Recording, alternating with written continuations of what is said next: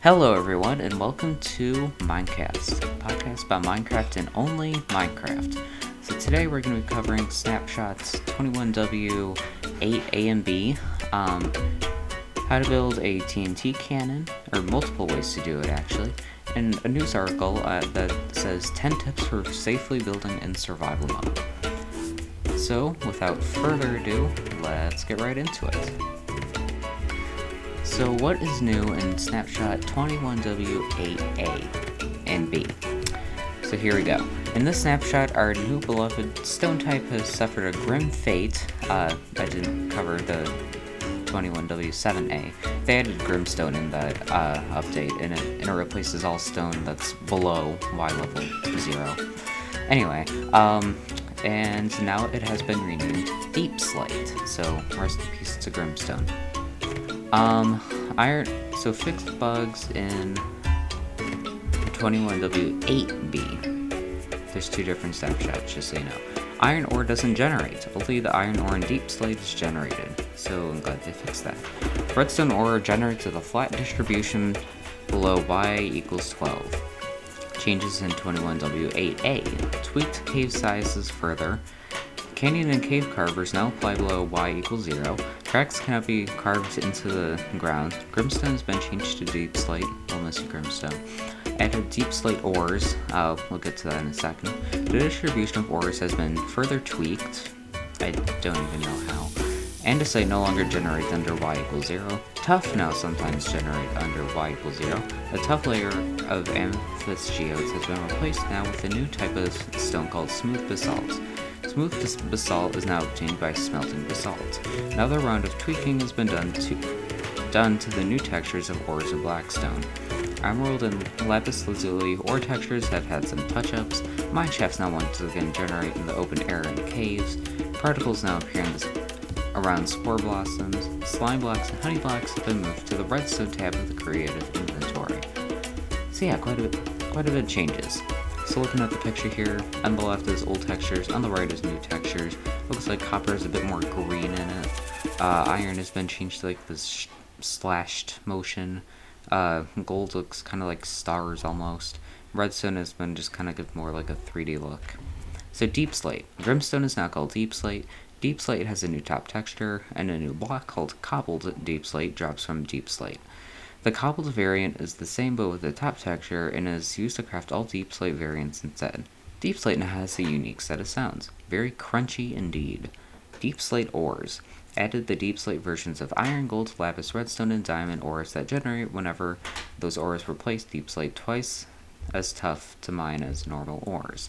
And uh, copper, coal, and emerald do not generate below y equals zero, so uh, there's no need for that. And then there's uh, the thing for ore distribution. So height is going to be, for emeralds, let's just say it's going to be at, we'll call that 60, and goes all the way up to the height limit. Then width, so it kind of decreases the more you go down. Okay, so that kind of makes sense. So, uh, fixed bugs. Rooted dirt footsteps are considerably quieter than normal dirt footstep grounds. Geodes can generate floating in caves. Old cave styles don't generate past y equals 0, and that's it. That is 21W8 A and B. Um, just pretty minor snapshot, just added the Grimstone and all the ores, changed a lot of textures and the way things work. And with that, let's move on to the uh, TNT cannons. We'll, we to uh, we get to know how things blow up, so that's fun. Alright, so next we have TNT cannons. A TNT cannon is a mechanism that uses TNT or minecarts with TNT to launch prime TNT or other entities. And they have a link to a YouTube video. And Note, these as a whole article talk mostly about the classical TNT cannons that work by shooting TNT by using other TNT blocks as charge. As of 1.8, it is also possible to build a TNT cannon that works with pistons and slime blocks. Main components, body or housing, wiring, uh, explosives, explosion housing, and mounting block. Basic concepts. TNT cannons operate on the principle that when TNT explodes in water, it will not destroy blocks, will still launch entities, including TNT that is already ignited, which is usually done with redstone. And then there's a lot of technical stuff.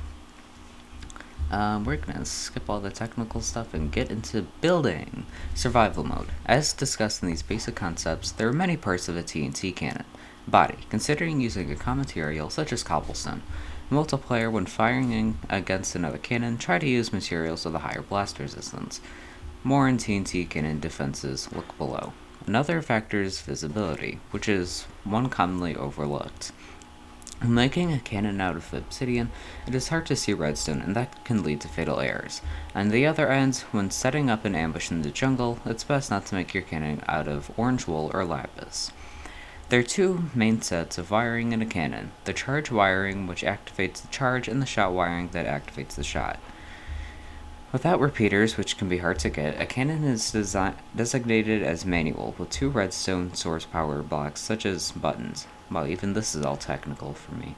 For a manual cannon, the materials are simple just a redstone wire that connects the charge to a redstone emitting item, and a wire that connects the shot to a redstone power source.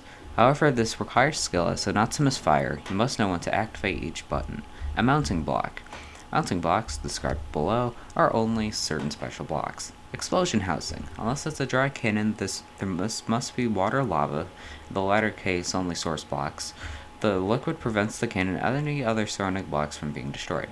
In creative mode, there's no reason to build a TNT cannon for warfare, but can be optimal for testing and developing cannons. Factions. And factions raiding with TNT is the most common way of getting into a base. There are two main methods. The first, on servers where enabled, is to airbus. This only works with obsidian with water outside. The cannon must have a delay so the explosion reaches the obsidian, but the primed TNT must not be in the water. These cannons will not work on other walls. The other method is with hybrid cannons, which are explained below. Basic hybrid is the most commonly used raiding cannons. Limitations and how to get around them. The five big main limits to TNT cannon engineering are that no matter what you do, a TNT will explode approximately 4 to 8 seconds after being primed. The side step to this is to make TNT fly faster, but that leads us to limit number 2. Minecraft can only take so much, and entities flying at escape velocity around your Minecraft world will cause it to crash. Another thing that causes that cause crashes of your Minecraft is large amounts of impulse charges detonating in unison. With the allocated 1.5 gigabytes of RAM, the max TNT is about 500. The way to possibly sidestep is to increase RAM allowed for Minecraft, though that is not recommended for lower end computers, like mine. TNT has a 7 block detonation radius, so just making a large cannon is a waste of time. Beyond 9 charges, the TNT is wasted. However, this can be sidestepped by either adding more vertical rows of charge to your cannon, adding a charge condensing system to your cannon, or a combination of them both. TNT flows with the water while in it. This can be good or bad depending on the situation. The way to sidestep this is to use water source blocks and don't place any TNT inside it. If you make a vertical cannon too powerful, it'll fly up too fast and high, meaning it'll crash your game. This can be sidestepped by decreasing the power of said cannon, making it semi-vertical. Then you can go up and sideways. And then there's just like different kinds of cannons. Uh, oh, and then here are the actual designs. No mounting block, highest velocity, simple, scalable. Poor range. The cons are poor range in smaller cannons, downward trajectory, line of sight only. Note: When no mounting block is used, the shot is launched from the same level as the TNT. It will fire out completely horizontal or zero degrees. Gravity will quickly pull the shot to the ground, giving a very flat downwards trajectory. With small TNT charges, the range can be extremely limited. To increase the range, ever larger charges are needed, or the cannon must be built higher above the ground. A larger charge means a higher velocity to the shot, pushing it further away before it drops to the ground. Players have been known to use up to 70 TNT charges and beyond, but economically, a cannon with a mounting block will take much more TNT and longer to load for a certain range. A single block as a mount, I think. Higher firing angle can lob shots. Low cons are low velocity, reduced power, and poor range for smaller cannons and won't go as far. A single full-size block, such as cobblestone or obsidian, is placed under the shot. It has the effect of elevating the shot above the water trough, so the blast force from the charge is applied not just forward but upwards.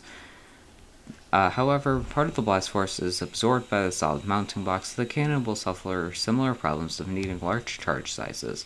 Better alternative is used to is use a single mounting block is using a ladder instead. Another block they suggest is using a slab, has a smooth trajectory, not too high, not too low, average velocity, and more efficient for small and medium cannons. The cons are is slightly reduced power, uh, not best for either straight or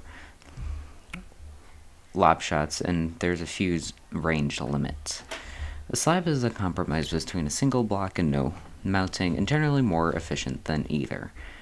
And it has an angle of fire to roughly 30 degrees. When the TNT shot is placed over a half block, it will hang over as if it were a full size block. Once the TNT has been primed, it will fall down and sit to the true height of the slab. The firing angle produced by a half block is a good for extending the range of a cannon and hitting elevated targets, but is too low for effective lobbing over high walls and obstacles. And then you, and then there's a lot more designs, and uh, rarely rarely used mounting blocks. There's a flower pot, it, meaning it can lob shots. Uh, there's a fuse range limit, expensive and cannot aim at lower targets. A bed is good shooting, really fast, and medium high angle. It's very expensive, and you need a lot of really big cannon. Th- this is good for attacking bigger castles, but also has a big range. One of the best mounting blocks. Stairs. High fire angle. Lacan is low velocity. Inverted stairs are useless. Mounting a shot in one is a very high chance of blowing up your cannon and the nearby landscape. And there's dispenser based cannons. I think we all know these. You just put redstone repeaters on one side and redstone over the dispensers. You press, press a button, dispenses TNT, then it'll launch and it and then there's a very good tutorial too. They make a frame out of bedrock, put in water, uh, then they line up the redstone, and then they have this like whole big thing of TNT, and then and then they line up some more redstone, and yeah, this and then there's a this is a long long article, so we don't have uh, all the time in the world, but I can go over specialized cannons such as a launcher cannon. Launcher pads. A launch pad is similar to a TNT cannon, but instead of launching horizontally, it launches either vertically straight up or at an angle depending on the design. There are many ways to create them, but some methods are more efficient than others. For instance, a simple design would be the cross pattern as shown below. And this is what it will look like from above. To load it, place TNT on the flowing water blocks. Above, design can be easily expanded and improved, but is one of the easiest designs to build. Another simple design, yet much more powerful, is here. And then there's a YouTube video. Um, another powerful design, using sp- dispensers to place is built as the following. They just bada bang, bada boom, just line up sort of redstone and some hoppers as well. And then there's TNT catapults. Uh, they're very cheap to build. Um, these can only be, be built in 1.8 and up. They're decently long range and fire in an arc. They use much less TNT than other cannons of their and they can be fired extremely rapidly. Cons: It can be hard to obtain the resources, the, obtain the pistons and slime blocks needed. The catapult has a fixed target and a limited range. And there is some trivia too. We'll go over the trivia and then we'll move on to the news article.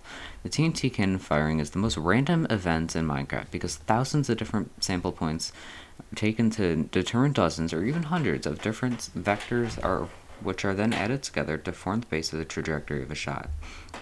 However, it is possible make some cannons, uh, especially vertical motors, 99% accurate. If you're releasing above and have operator privileges or single player cheats, you can just use commands or command blocks instead. The command slash summon Minecraft TNT yada yada will fling a lit TNT eastward, starting from just above your head. TNT cannons tend to fire further when facing east or south. And with that, that finishes up this very long article on TNT cannons. Obviously, I did not go over everything since we wouldn't have time. Uh, and yeah, with that, we will move on to our news article. Alright, so today's news article is 10 tips for safely building in survival mode. Minecraft is having yet another resurgence, which isn't surprising considering the game continues to set video game sales records to this day. Though creative mode exists, many builders like the idea of crafting worlds in an active world that's working against them. It's important to know how to avoid enemies and destructions. And destruction. If building structures and designing a world inside of a world is of utmost importance. Number 10. Watch your back. This may sound like an obvious tip, but it's surprising how many Minecraft players are oblivious to their surroundings. The biggest issue with standing between those players and living a safe existence in a blocky world is playing with sound. The game does a great job of providing sound clues for all of the enemies and knowing half the battle. It's nothing worse than working with rare materials and a building project only for a creeper to come out of nowhere and explode half the structure. Use block height to your advantage. I think often forget is that most enemies in Minecraft can't ascend a two block difference in terms of terrain. This means that if players are on a well lit hill and the edges are two blocks high, they'll have no trouble avoiding enemies that spawn in the darkness dark wilds and forests. Some players prefer building moats or one block wide bottomless pits, but having a raised edge to a building area allows players to easily expand if they want or need to do it in specific directions without worrying about it. Pace yourself.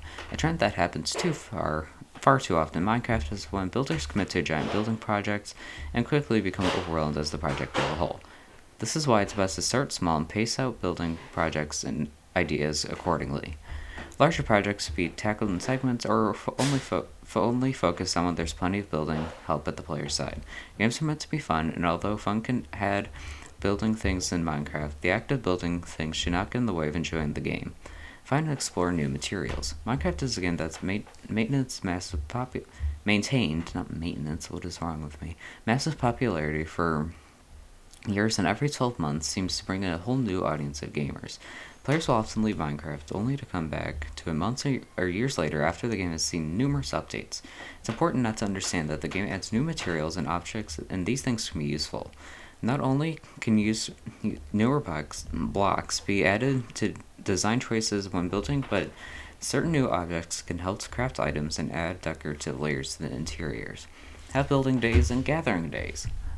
As much as every as people may love some things, it's always important to practice moderation. Everyone is familiar with either their friends or themselves experiencing a burnout with a hobby or interest simply due to getting over the top and committing to an extreme level. Minecraft builders, to avoid this, the best thing to do is to have gathering days and building days. Doing this will help players avoid burnout, creative fatigue, while at the same time making sure that supplies are replenished and stress is reduced all around.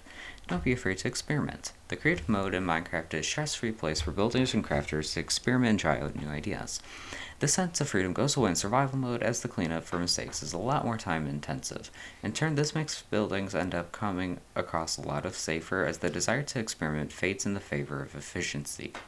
The player, the best way for players to experiment and test builds in survival is to simply do it at a smaller, much more manageable scale, and simply ex- extrapolate to determine if it could work on a larger scale. Understand the environment. Minecraft is a game Minecraft as a game is home to a ton of different biomes to present each of their challenges. This is also important from a geographical perspective as a glance around what a player decides to build could spark new ideas and lead towards future projects that weren't even in the initial plans. Players don't need to be explorers to simply understand the environment around them. Plan ahead. Building and creating survival mode is a bit more tedious when mistakes are made that it can cause quite a headache. The best thing for players to do is to, for them to plan ahead. Lay out how certain buildings, areas, or structures will line up and blend into one another is important. The idea of spending 10 minutes planning does to avoid hours of mistakes removal later is worth every time. Planning doesn't require spreadsheets and outlines, and although this hub is simply about being thoughtful in regards how, when, where, and why things are being built. Build the basics first. The thrill of being a builder in survival mode is that players are working against the world to craft something to their mind's eye. Between enemies that attack the player and creepers blowing up builds, there's a built-in level of risk. This means players should focus on building the basic structures such as home storage and enchantment room before they focus on the bigger projects. Making these early investments will pay off on the other end will allow players to future self to focus more on the on building. One of the smartest advantages players can give themselves is the gift of light. Enemies can't spawn in areas where light hits a certain threshold, meaning if the areas are around where players want to build to, are well lit and they'll avoid running into enemy spawns at all. It might look harsh and ugly at first, but it's a successful building situation. Aesthetics must be traded in for safety at the beginning. As the journey goes on, builders can learn clever building tricks that better disguise lighting. And those are building safety tips. And that also brings us to the end of today's episode. So we learned about 21W, 8A and B, TNT cannons, and 10 tips for safely building in survival mode. This was a big episode to do. So, uh, so yeah, thank you so much for listening. Uh, it was a fun episode, and I will see